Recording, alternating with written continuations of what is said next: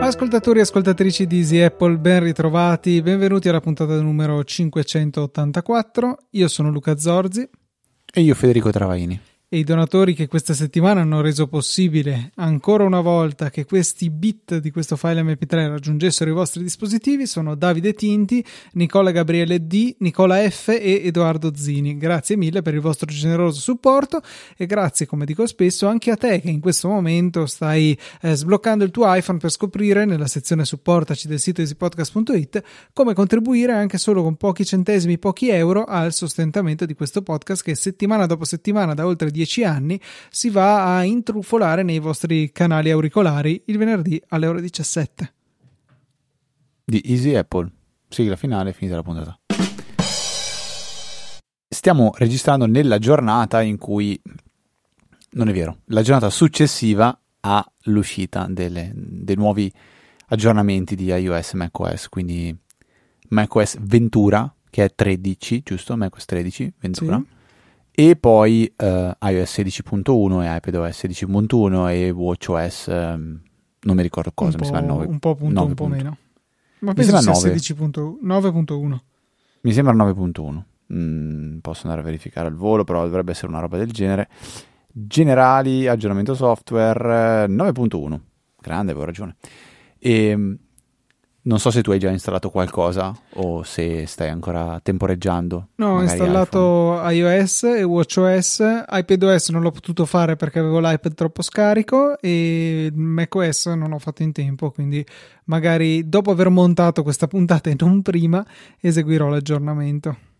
Io ieri ho aggiornato subito iPhone e iPad perché ero curioso di provare Stage Manager, poi vorrei parlartene un attimo e stamattina ho detto vabbè metto mentre faccio colazione metto a scaricare macOS Ventura che erano 6 giga 5 giga e mezzo una roba del genere.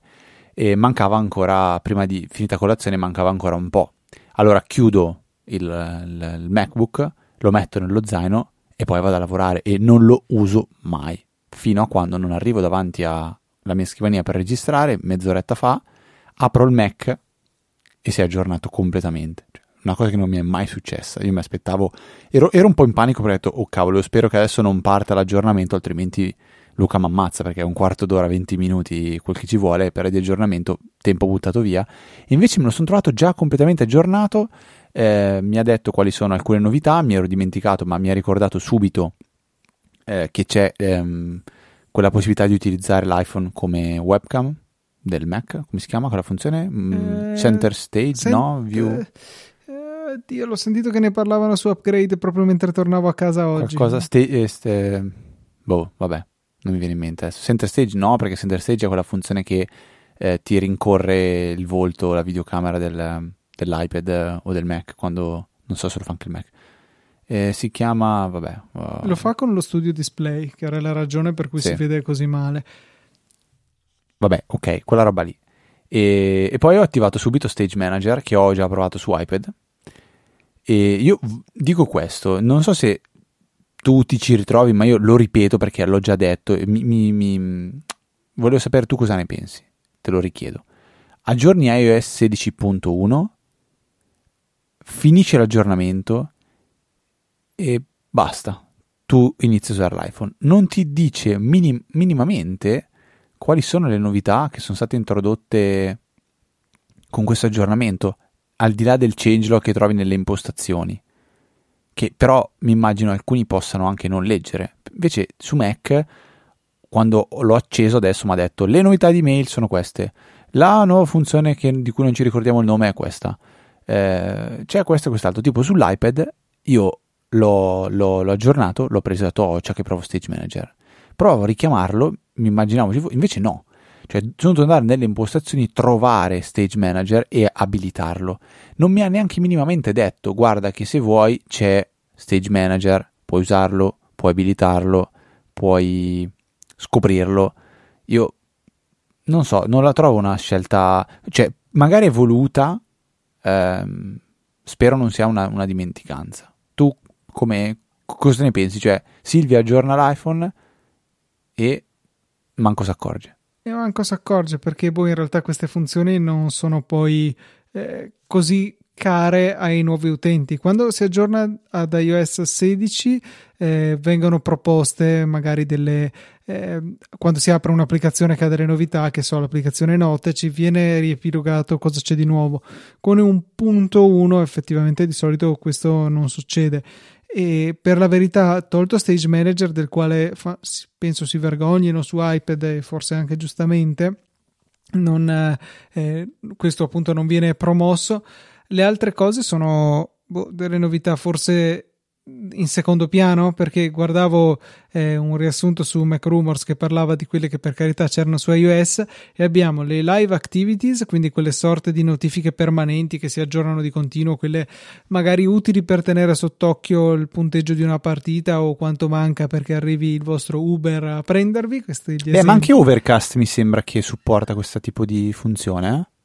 Sì, boh, non so. Non so come, però nell'App Store c'era tra le novità eh, c'era Overcast sotto la sezione live, eh, del live, uh, live notification. Quel che... Bah, pensavo che io avevo capito che aveva introdotto le eh, widget, non. Le, vabbè, ah, fo- forse, forse, fatto, forse faccio confusione io, però.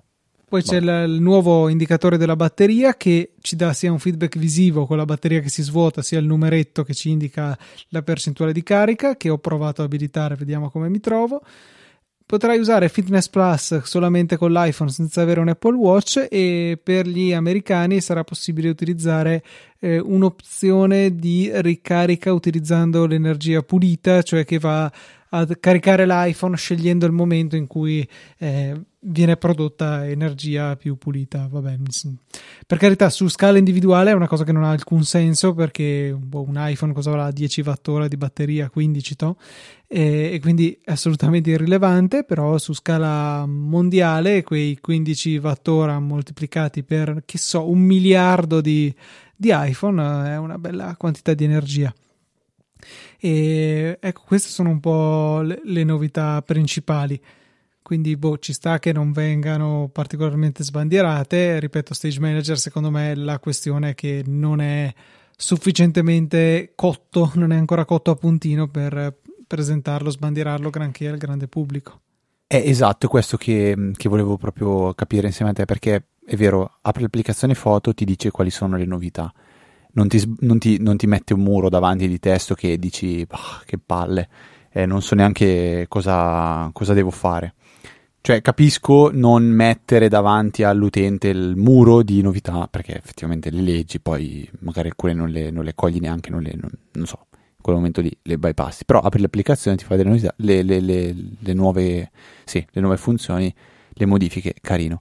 Di, di, Stage Manager ho proprio avuto questa sensazione, cioè lo, lo nascondo, no, non lo faccio vedere, non dico che c'è, perché sull'iPad è una cosa talmente grande che dovresti dire guarda c'è questa nuova funzione, vuoi vederla? Non dico magari di attivarla di default, però almeno promuoverla. Cioè io non ho ho usato un po' l'iPad ieri sera, non mi è mai capitato di vedermi davanti un pop-up che mi dicesse guarda c'è questo nuovo Stage Manager. Sono andato nelle impostazioni, ho cercato, l'ho cercato, l'ho abilitato, l'ho provato a usare un pochettino, non, non, non riesco a dire subito ah che schifezza, che roba che non però l'ho trovato un po' un pochettino macchinoso da utilizzare eh, e l'ho inizialmente disabilitato. Per un motivo, perché uso l'iPad tanto principalmente per, eh, proprio per giocare e eh, quando tu metti un'applicazione in full screen praticamente hai una specie di una specie di maniglietta nell'angolo in basso a destra della finestra, della, della finestra che stai utilizzando, che se trascini verso l'angolo dell'iPad mette tutto schermo e se poi trascini indietro fa il, la riduzione della, della, schermata a finestra. E quindi temevo che magari nelle fasi di gioco potessi fare inavvertitamente questa, operazione quindi ho disabilitato attualmente Stage Manager. L'ho abilitato invece su macOS che come ti dicevo si è, si è installato così di default. L'ho ho abilitato proprio mentre ne stavamo parlando a inizio, a inizio puntata e lo sto usando eh, sicuramente qualcosa che così di primo impatto mi dà una sensazione di ehm, spaesatezza. Cioè, eh, adesso avevo aperte la, Sublime Text e Microsoft To Do per, per note e per lista, della, per scaletta, ho cliccato su Safari, mi ha chiuso tutto e mi ha aperto Safari e mi ha messo nella parte di sinistra questo nuovo stage. Però figo che mi ha unito Microsoft 2 e Sublime Text come se fosse una specie di spazio di lavoro e me li ha messi lì. Eh, quindi mi piacerà esplorarlo nelle, nelle, nelle, prossime giornate. Tu hai visto qualche video, hai letto qualcosa? È, un, è, è una funzione che a prescindere non, non, proverai neanche perché ripudi o invece ti incuriosisce provare questo Stage Manager su macOS? Perché su iPad lasciamo stare che abbiamo capito che... No, anche volendo non posso perché non ho un iPad eh, supportato, ecco. Eh, riguardo a macOS lo proverò senz'altro con curiosità, ma partendo partendo già dalla consapevolezza che difficilmente sarà un, eh, un, tipo di organizzazione che fa per me. Però ecco, spero di essere stupito. Però ecco, non, da quello che ho visto, qualche video, descrizioni, podcast che ne parlavano, difficilmente si sposerà bene con il mio modo di utilizzare il Mac. Eh, sentivo Jason Snell che ne parlava nell'ultima puntata di Upgrade, dove diceva che a volte ha un comportamento imprevedibile eh, del tipo, mi sembra che fosse questo il caso.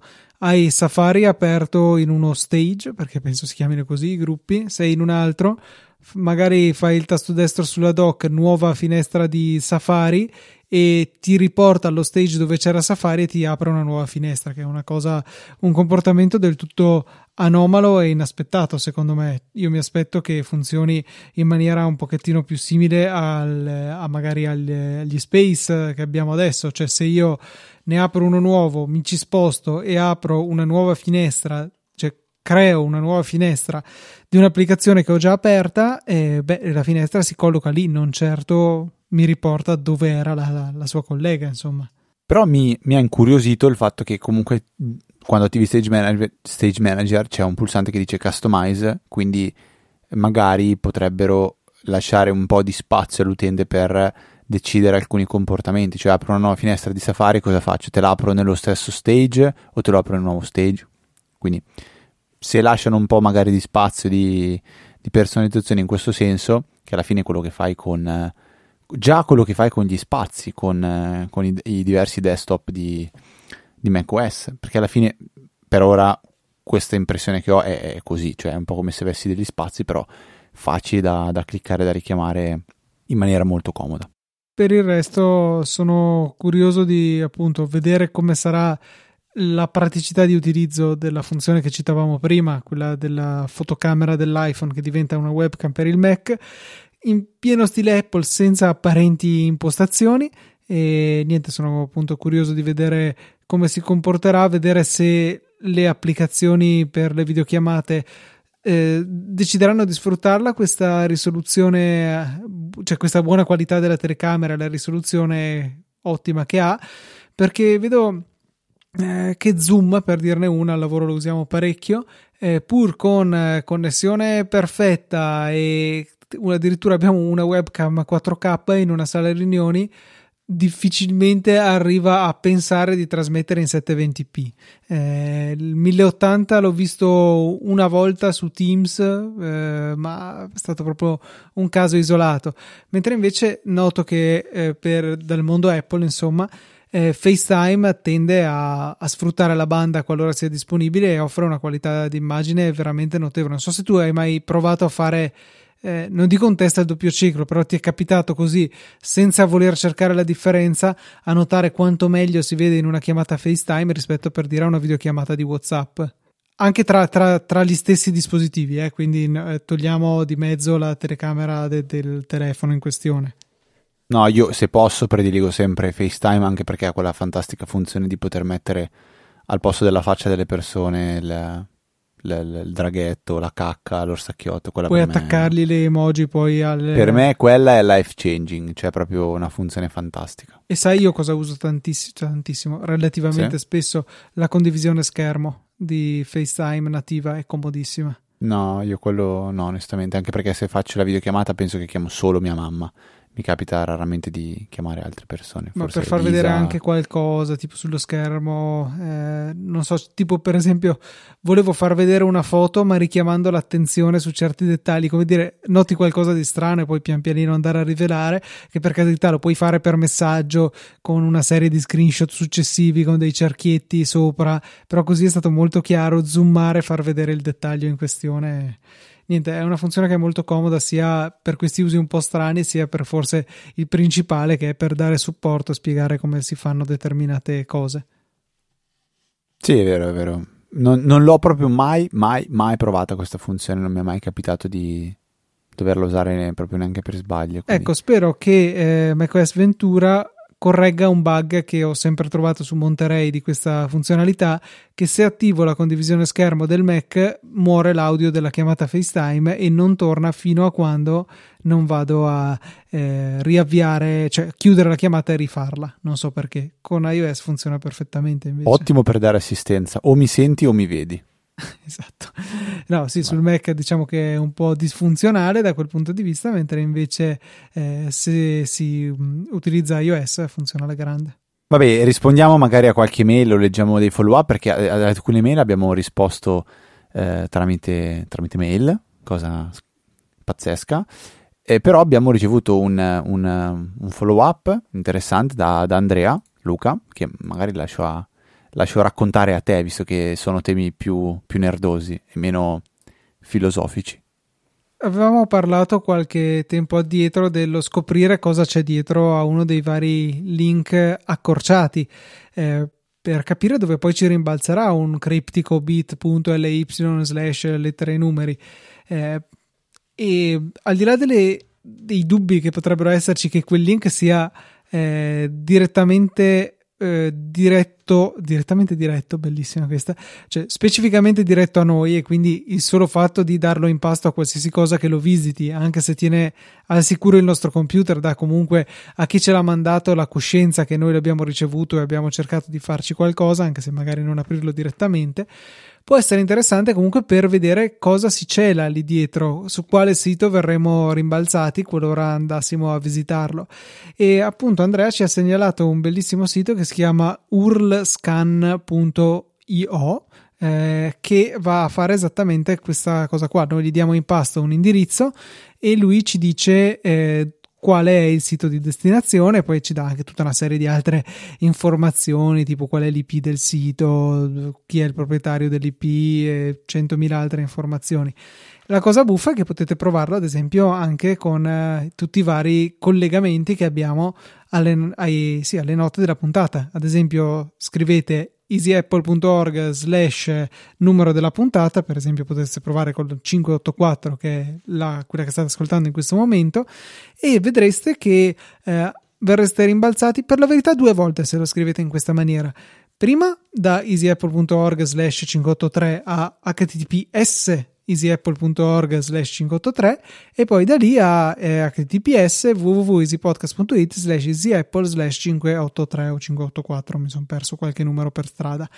Comunque ecco molto interessante perché segue anche tutte le catene di redirezioni e può essere uno strumento pratico da usare non richiede di eh, scendere nei meandri del terminale come avevo suggerito io quando era successo a te di voler indagare appunto su un link accorciato e, e niente, è un bel sito fatto bene, vi consiglio di darci un'occhiata per le volte che doveste avere questa necessità. Vedi il mio schermo, Luca, che ho condiviso, che ho condiviso con te?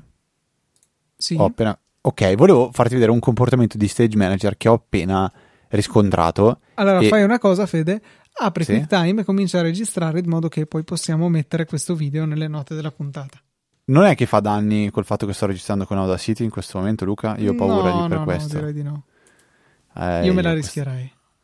A Bah, parte che puoi eh, fare Command Shift 5 semplicemente per registrare lo schermo, ora che ci penso. Beh, new screen recording, eh, però io ho paura che si blocca qualcosa. Options, vediamo se posso dirgli di non, ri- di non ricordare. Non ricordare, scusa. Eh, è già, non è è sul già- microfono. Ok. Sto registrando, display 1. Penso che stia registrando in questo momento. Sì, vedi lo Sì, lo dice Lena. Allora, io ho... uh, descrivi anche perché non tutti giustamente Sì, sì, si sì, prenderanno ass- la briga. ass- assolutamente. Allora io adesso ho questo stage manager con aperte aperto sulla sinistra Microsoft To Do e sulla destra le note della puntata. A questo punto clicco su Safari perché ho bisogno di fare una ricerca al volo, magari voglio copiare un, un URL da inserire nelle note della puntata, quindi clicco qua, ok? Copio quello che mi sta interessando, dopodiché faccio, faccio eh, ho sbagliato tasto, sorry, faccio Command Tab, ok? Se faccio Command Tab, tu cosa ti aspetti? Che torno di là allo Stage Manager di prima, sì. giusto? Mm-hmm. E effettivamente lo fa, ok? Ora io faccio quello che devo fare. Se rifaccio Command Tab, secondo te cosa deve succedere? Devi tornare da dove sei venuto. Ok, e lo fa. Ma se io clicco una di queste qua, quindi adesso sto attivando questa, faccio Command Tab e inizia a stare tra queste due applicazioni. Eh, sì, non c'è, c'è Facciamo questo logica. tentativo, da qua vado qua, Command Tab, vado sì. qua, Command Tab. Vado adesso qua, lo sta qua, facendo. nessuno ha capito niente, allora provo a descriverlo. Eh... No, vabbè, adesso lasciamo discutere.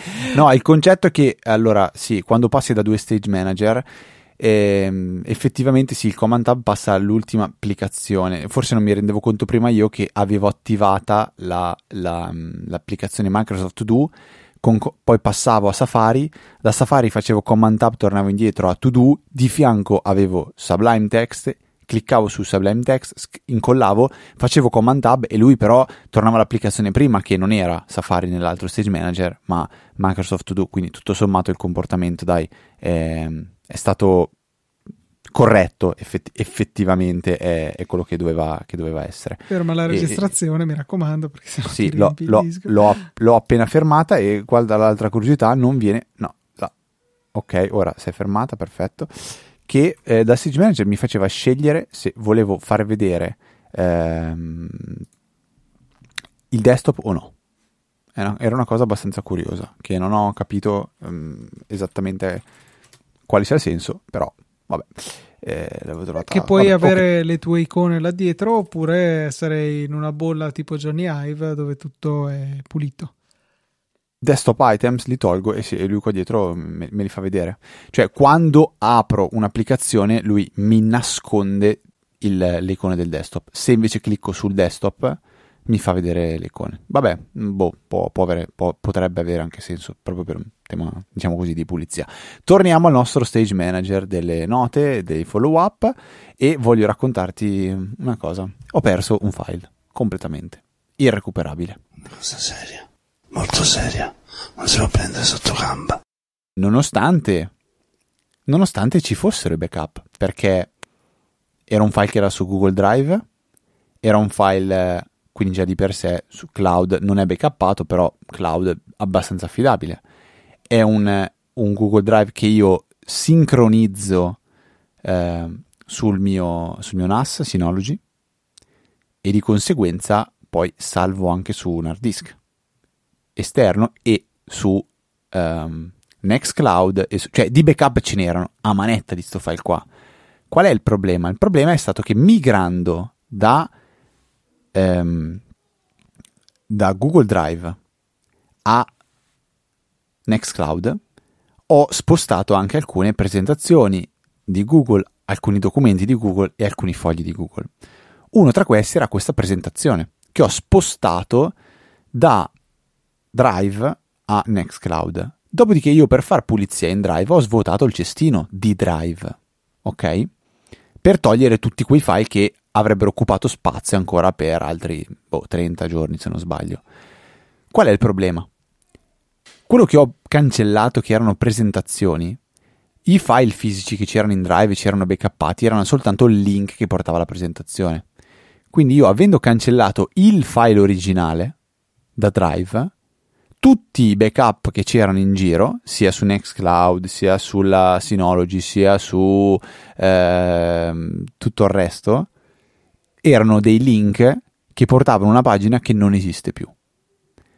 Questo mi ha fatto un po' pensare proprio questo concetto, cioè di backup di un file di Drive.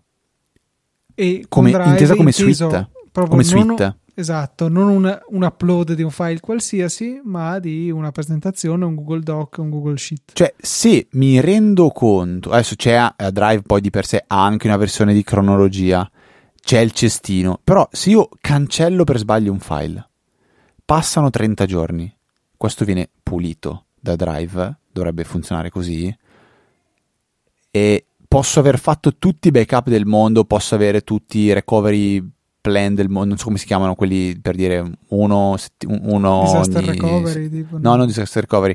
Cioè quando pianifichi quanti backup vuoi tenere uno degli ultimi sei mesi uno dell'ultima settimana le ultime quattro, gli ultimi quattro giorni le ultime tre ore. Tu puoi avere anche il backup di sei mesi fa non te ne fai nulla perché quel file lì è completamente perso non è un distrutto. file di... cioè questa è la realtà. Sì hai ragione hai ragione. Cioè beh, da qualche parte quel file ci sarà nel server di, di, Google. Non è un file, sono magari dati in un database, magari... Va bene, boh, ok, cioè... hai ragione. Ok, quel concetto lì, quel, quella presentazione, quel documento, quel foglio, cioè la mia precu- prima, primo pensiero è stato quando mi sono reso conto, perché era che è una presentazione che tra l'altro mi serviva oggi, quindi ho fatto una figura da babbo, perché mi sono presentato a sto incontro, ho detto io avevo una presentazione da darvi, ma l'ho cioè, non, l'ho, per, l'ho per, non so dire, non l'ho persa, l'ho cancellata, l'ho, boh, è, è, sparita nell'etere e quindi non ce l'avevo. Ho parlato senza, senza, scher- senza slide, però mi ha fatto un attimo rivalutare quel concetto qua perché, porca miseria, eh, cos'altro ho cancellato per sbaglio e non me ne sono ancora reso conto con questa migrazione Nextcloud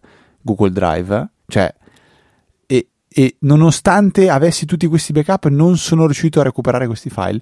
Leggendo su internet, sui, sui siti di Google, ehm, sugli help dicono scrivici che ti aiutiamo a recuperarlo. Dubito che aiutano me a recuperare un file stupido che sono un utente stupido.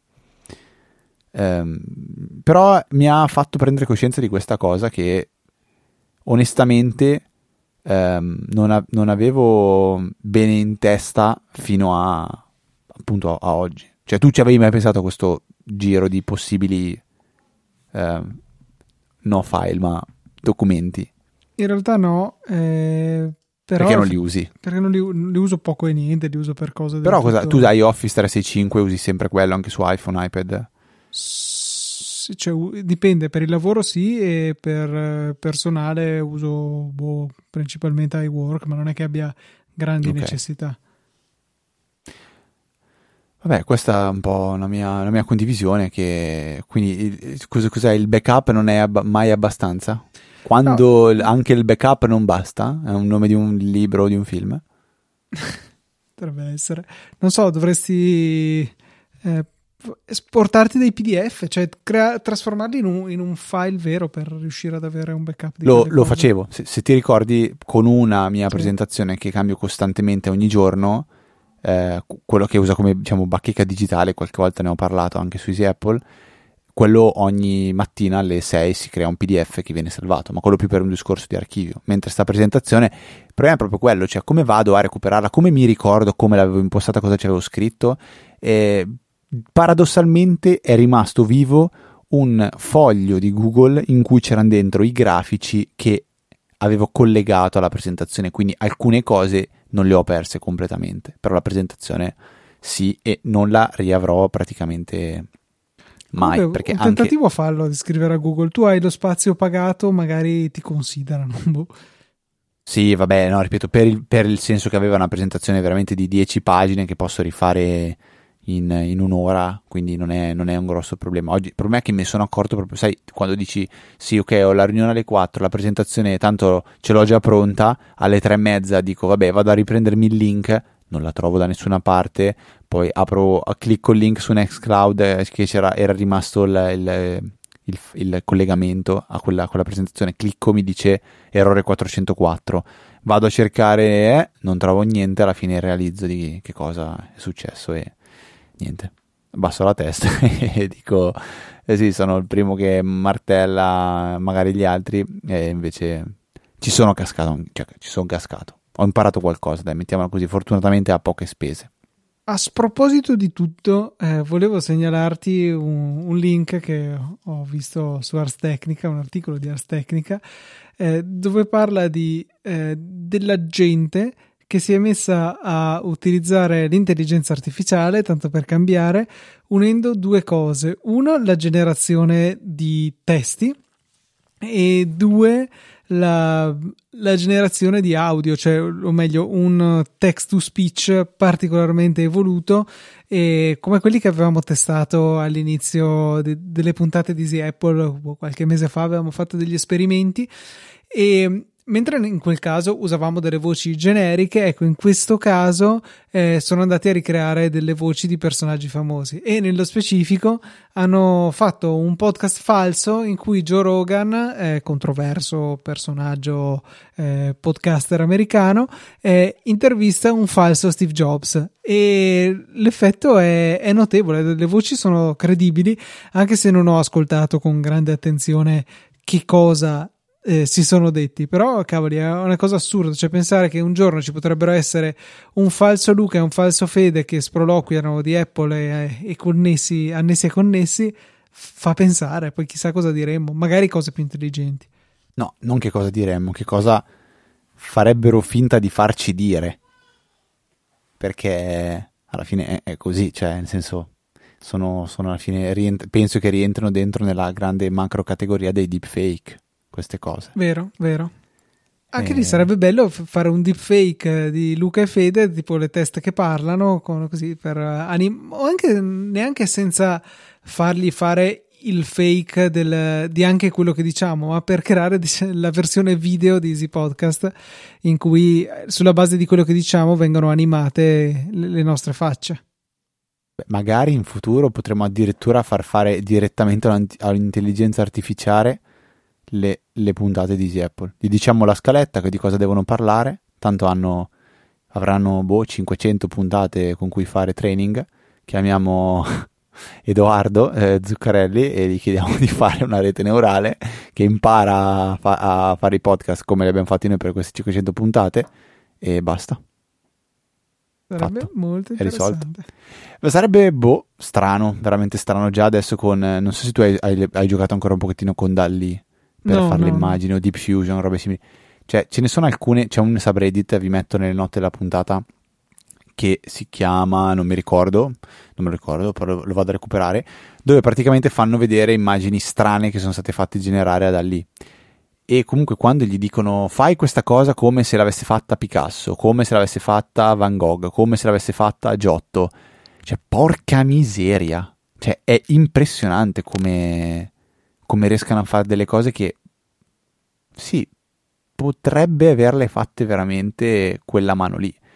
Poi mh, mm, è, è, un dibattito anche, ne, ne, a volte a, in maniera approfondita su, su Digitalia, se, eh, se io faccio comporre una canzone a un'intelligenza artificiale facendogli un training importante su Bach e gli chiedo di fare una melodia eh, ispirata a Bach o comunque su quel, su quel tipo di, di, di, di, composizione, questa può essere considerata una creazione eh, artistica o no, perché dice se lo fa un computer lo, lo, lo valuto in una maniera, però io penso se lo fa una persona, si mette a studiare Bach, studia come componeva, studia tutti i suoi non lo so, tutte le sue tecniche, tutte adesso parlo da ignorante, non, dico che non so chi è Bach, però dico Bach perché è un nome abbastanza che penso che tutti conoscano. Cioè, e io poi a quel punto mi metto ad emularlo e a creare un'opera basandomi su quello che ho imparato studiandolo.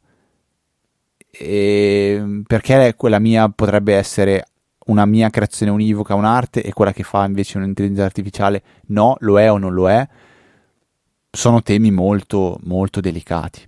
Eh, quando ci penso a me esplode sempre un pochettino la testa, però non dico che iniziamo a vedere un'intelligenza artificiale, ma vediamo un qualcosa che riesce a creare dal nulla delle, dei, cont- dei contenuti, che siano video, che siano testi, che siano audio, perché abbiamo appena detto adesso. A me affascina tutto questo, non dico che mi spaventa, o per ora, eh, perché forse la vivo ancora molto con troppo entusiasmo, però mi, mi incuriosisce senz'altro. Assur- assolutamente tantissimo. Nel frattempo ho chiesto a Dali di fare eh, il, il, logo di Easy Apple in stile Picasso, ci ha dato nuove proposte e niente, le troverete nelle note di questa puntata. Cosa, cosa gli hai scritto? Cioè, ehm... Easy Apple logo in Picasso style, tipo. Ok, ma ha, ha, ha capito minimamente cos'è Easy Apple? No. No, fatto, ci sono delle mele però. Eh, perché allora dovresti provare a, a, scrivere una cosa un pochettino più complessa, cioè tipo, uh, tipo, il logo di un podcast italiano condotto da Federico e Luca che si chiama Easy Apple e parla di tecnologia ed Apple eccetera, eccetera, come se l'avesse fatto Picasso. Cioè, se glielo metti così in maniera complessa, che tu dici, perché anche io a volte non ci penso quando uso da lì, cioè, puoi andare veramente nello specifico, nel dettaglio, e lui lo tiene in considerazione. Quindi, più informazioni gli dai e più lui crea qualcosa di eh, più attinente a quello che gli hai detto. Io distinto anche a me da scrivere cose abbastanza semplici, brevi. Invece, porca misera, puoi, puoi esagerare. Poi ho fatto una stupidata ho provato a chiedergli tipo una roba assurda, tipo eh, un, un, bimbo a forma di diavolo allattato da Yoda con tre seni, una roba tipo del genere. Quando ho scritto la parola seno mi ha detto no, no queste cose non, non, si possono fare perché c'è un, un blocco, non, non, crea diciamo nudi.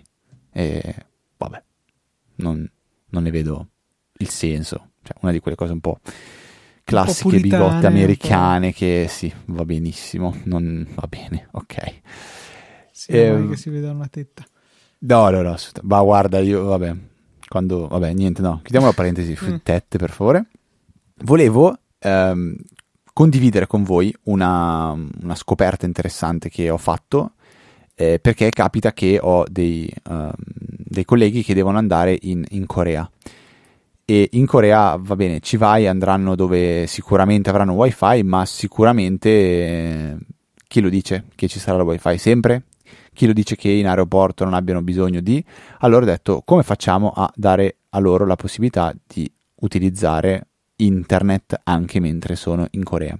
E mi ricordavo di aver sentito parlare da Michele Di Maio eh, un sito dove si possono comprare delle schede virtuali delle schede, si chiamano virtuali, sì, delle SIM virtuali, eh, apposta per viaggiare all'estero. E da qui abbiamo raccolto un um, 2-3 siti che si chiamano eh, Air Halo, Get Nomad e Dent Wireless e sono tre servizi diversi, ce ne saranno probabilmente anche altri, che offrono proprio questo. Cioè, vuoi andare in Corea, ti offro una schedina virtuale con eh, dei piani eh, e sono piani che, porca miseria, erano vantaggiosi. Perché per la Corea, se non sbaglio, si parlava di spendere, ve lo dico subito, su uno di questi, eh, con 32 dollari avevi 10 giorni di dati illimitati. Poi illimitati mi sembra che era che sopra i 5 giga al giorno, no, dopo i 3 giga al giorno la velocità era ridotta a 128k, però 3 giga al giorno sono una buona mole di dati. Per 10 giorni a 32 dollari sono pochi. Ne abbiamo attivata una e la facilità di attivazione è quella che aveva già raccontato Luca con, ehm, con praticamente consiste nel scannerizzare un codice QR, punto, finito. Bella la, l'idea eh, che ehm, attiva la SIM soltanto nel momento in cui sente per la prima volta il campo dati relativo a, alla, sua, alla, sua, scheda. Eh, quindi, perché il dubbio cos'era? Eh, la facciamo oggi che dura 10 giorni, però se devo iniziare a scalare i giorni da oggi, 10 giorni magari sono pochi. Invece no, è 10 giorni dal momento in cui quella, quella scheda SIM, quella SIM, perché non è più una scheda, quella SIM sente eh, di essere entrata nel territorio coreano. E poi, tra l'altro, nel, nel, nel, nostro caso non abbiamo neanche preso quella specifica della Corea, ma ne abbiamo presa una eh, regionale. Cioè c'è una schedina che tu dici io voglio usarla in Asia, boom, c'è questa schedina qua, eh, funziona in 14 paesi, Cina, Thailandia, Cina, eh, Hong Kong, Malesia, Corea del Sud, Giappone, Singapore, Indonesia, Cambogia, Laos, Macao, Filippine, Taiwan e Vietnam. Tu ti fai questa schedina qua eh, la, la, la, inserisci nel, nell'iPhone. Ecco, attenzione che qui siamo su Easy Apple, parliamo prevalentemente di iPhone e gli iPhone dal 10S in poi, se non sbaglio, hanno tutti la possibilità di avere la dual SIM virtuale. Luca, non dovrei aver detto una stupidata, dal 10S in poi eh, dual SIM allora, virtuale. Sì, allora dal 10S in poi hai la possibilità di avere una sim fisica e una virtuale. Non sì. ricordo dove è stato il momento in cui sono arrivati a poter avere entrambe le SIM virtuali e a quel punto il cassettino lì è inutile. Eh, Beh, l'hanno fatto col 14 Pro in America. No, quello è il cassettino non c'è e si usano solo SIM virtuali, una o due. Ma eh, col 10S mi pareva che il doppia SIM fosse rigorosamente una fisica e una virtuale. Forse dall'11 o dal 12 sono passati a entrambe le SIM possono essere virtuali. Si Beh. può fare qualsiasi combinazione, accendere e spegnere le virtuali, accendere e spegnere la fisica, eh, però potrei sbagliarmi su questo. Sì, però qua proprio parliamo di una scheda che usi all'estero, quindi è praticamente scontato che sia una seconda SIM. E, e quindi dal 10S in poi potete attivare questa cosa. E ehm, funziona anche in paesi europei dove poi magari a volte non è del tutto conveniente, in America, cioè veramente ci sono, eh, è un mondo che non conoscevo. Eh, fai, fai, conto che io ho scoperto che eh, con un business telecom per avere la tariffa mondiale, che tipo poi ti offre 100 mega al giorno, costa, non vorrei dire una, una roba sbagliata, ma 70 euro al mese per avere 100 mega al giorno in tutto il mondo. Cioè, lì abbiamo parlato di eh, 30 dollari per avere illimitati giga per 10 giorni. Quindi, soprattutto li spendi quando ti servono e non, non sei costretto ad avere un abbonamento che magari costa una fucilata. Quindi questa sicuramente è una di quelle cose che io terrei nel cassetto che prima o poi eh, to- tornerà, tornerà assolutamente utile. Nel frattempo io ho caricato nelle note della puntata anche un ulteriore eh, logo scrivendo in maniera più estesa come mi avevi suggerito tu e effettivamente è venuto qualcosa di, di migliore poi eh, vi rilasceremo nelle note della puntata così potete andare a curiosare eh, tra queste mie creazioni, cioè mie, io ho digitato. E... Ma io vorrei commentarle a, a, in diretta, dove che le hai messe? Le, le, me le hai mandate? Eh, decisamente un po' troppa importanza al fatto che il podcast sia italiano. Mancava perché... pizza, pasta, mandolino dopo. Sì, veramente, cioè sono... Boh, ma poi ripeto, in, in Picasso style. no, secondo me devi scrivere Painted by... Beh, ci possiamo giocare, dai, ci possiamo giocare un pochettino, magari tiriamo fuori no, un'edizione aspetta, aspetta, limitata. Fede. Contest, cioè qua bisogna concorso Va, ufficiale di Apple. Spettacolo. Mettiamo il link anche a questo DALI Mini che ci consente di usarlo in maniera molto facile. Bella idea Luca, bravo. Facciamo un contest da qui a, boh, a Natale, che ne so, e per eh, una puntata limitata, eh, un'edizione limitata di una puntata useremo il miglior logo eh, disegnato con DALI eh, o con altri software, quindi può essere anche Diffusion, eh, per Easy Apple. Difficile fargli capire Easy Apple. Non importa, qui la sfida. Dai, ci sentiamo allora nelle prossime puntate con qualche aggiornamento. Sì, sì, sì. Sfida lanciatissima, ce li mandate gentilmente via, via mail e ne colgo già l'occasione per ricordarvi che info-easyapple.org è il nostro contatto principale per mail, segnalazioni, follow up e chi più ne ha più ne metta. Vi ricordo, anzi vi ri-ricordo, come ha già detto Luca, che potete fare anche delle donazioni, eh, potete farlo tramite Satispay, trovate il link in, not- note, in fondo alle note della puntata o sul nostro sito nella sezione support ci trovate anche gli altri metodi che sono PayPal ed Apple Pay tramite Stripe, diciamo. Se volete entrare a far parte della EasyChat, che è una fantastica eh, rete neurale, come ormai abbiamo assodato, lo, lo, fate sempre trovando il link nelle note della puntata oppure visitando il sito chat.easyapple.org. Se infine volete scoprire qualcosa in più rispetto a, a me e Luca, no, su di me e su di Luca, ci trovate su Twitter con i nostri relativi account che, siamo, che sono ftrava e lucatnt per questa 584esima puntata è davvero tutto. Un saluto da Federico. Un saluto da Duca. Da Duca. Da, da Duca, Duca, eh. Duca e Luca. Da Duca. Duca e noi diventiamo da settimana pottima con una nuova puntata di Teatette di ID Apple. Ah, dobbiamo parlare con le D è più difficile.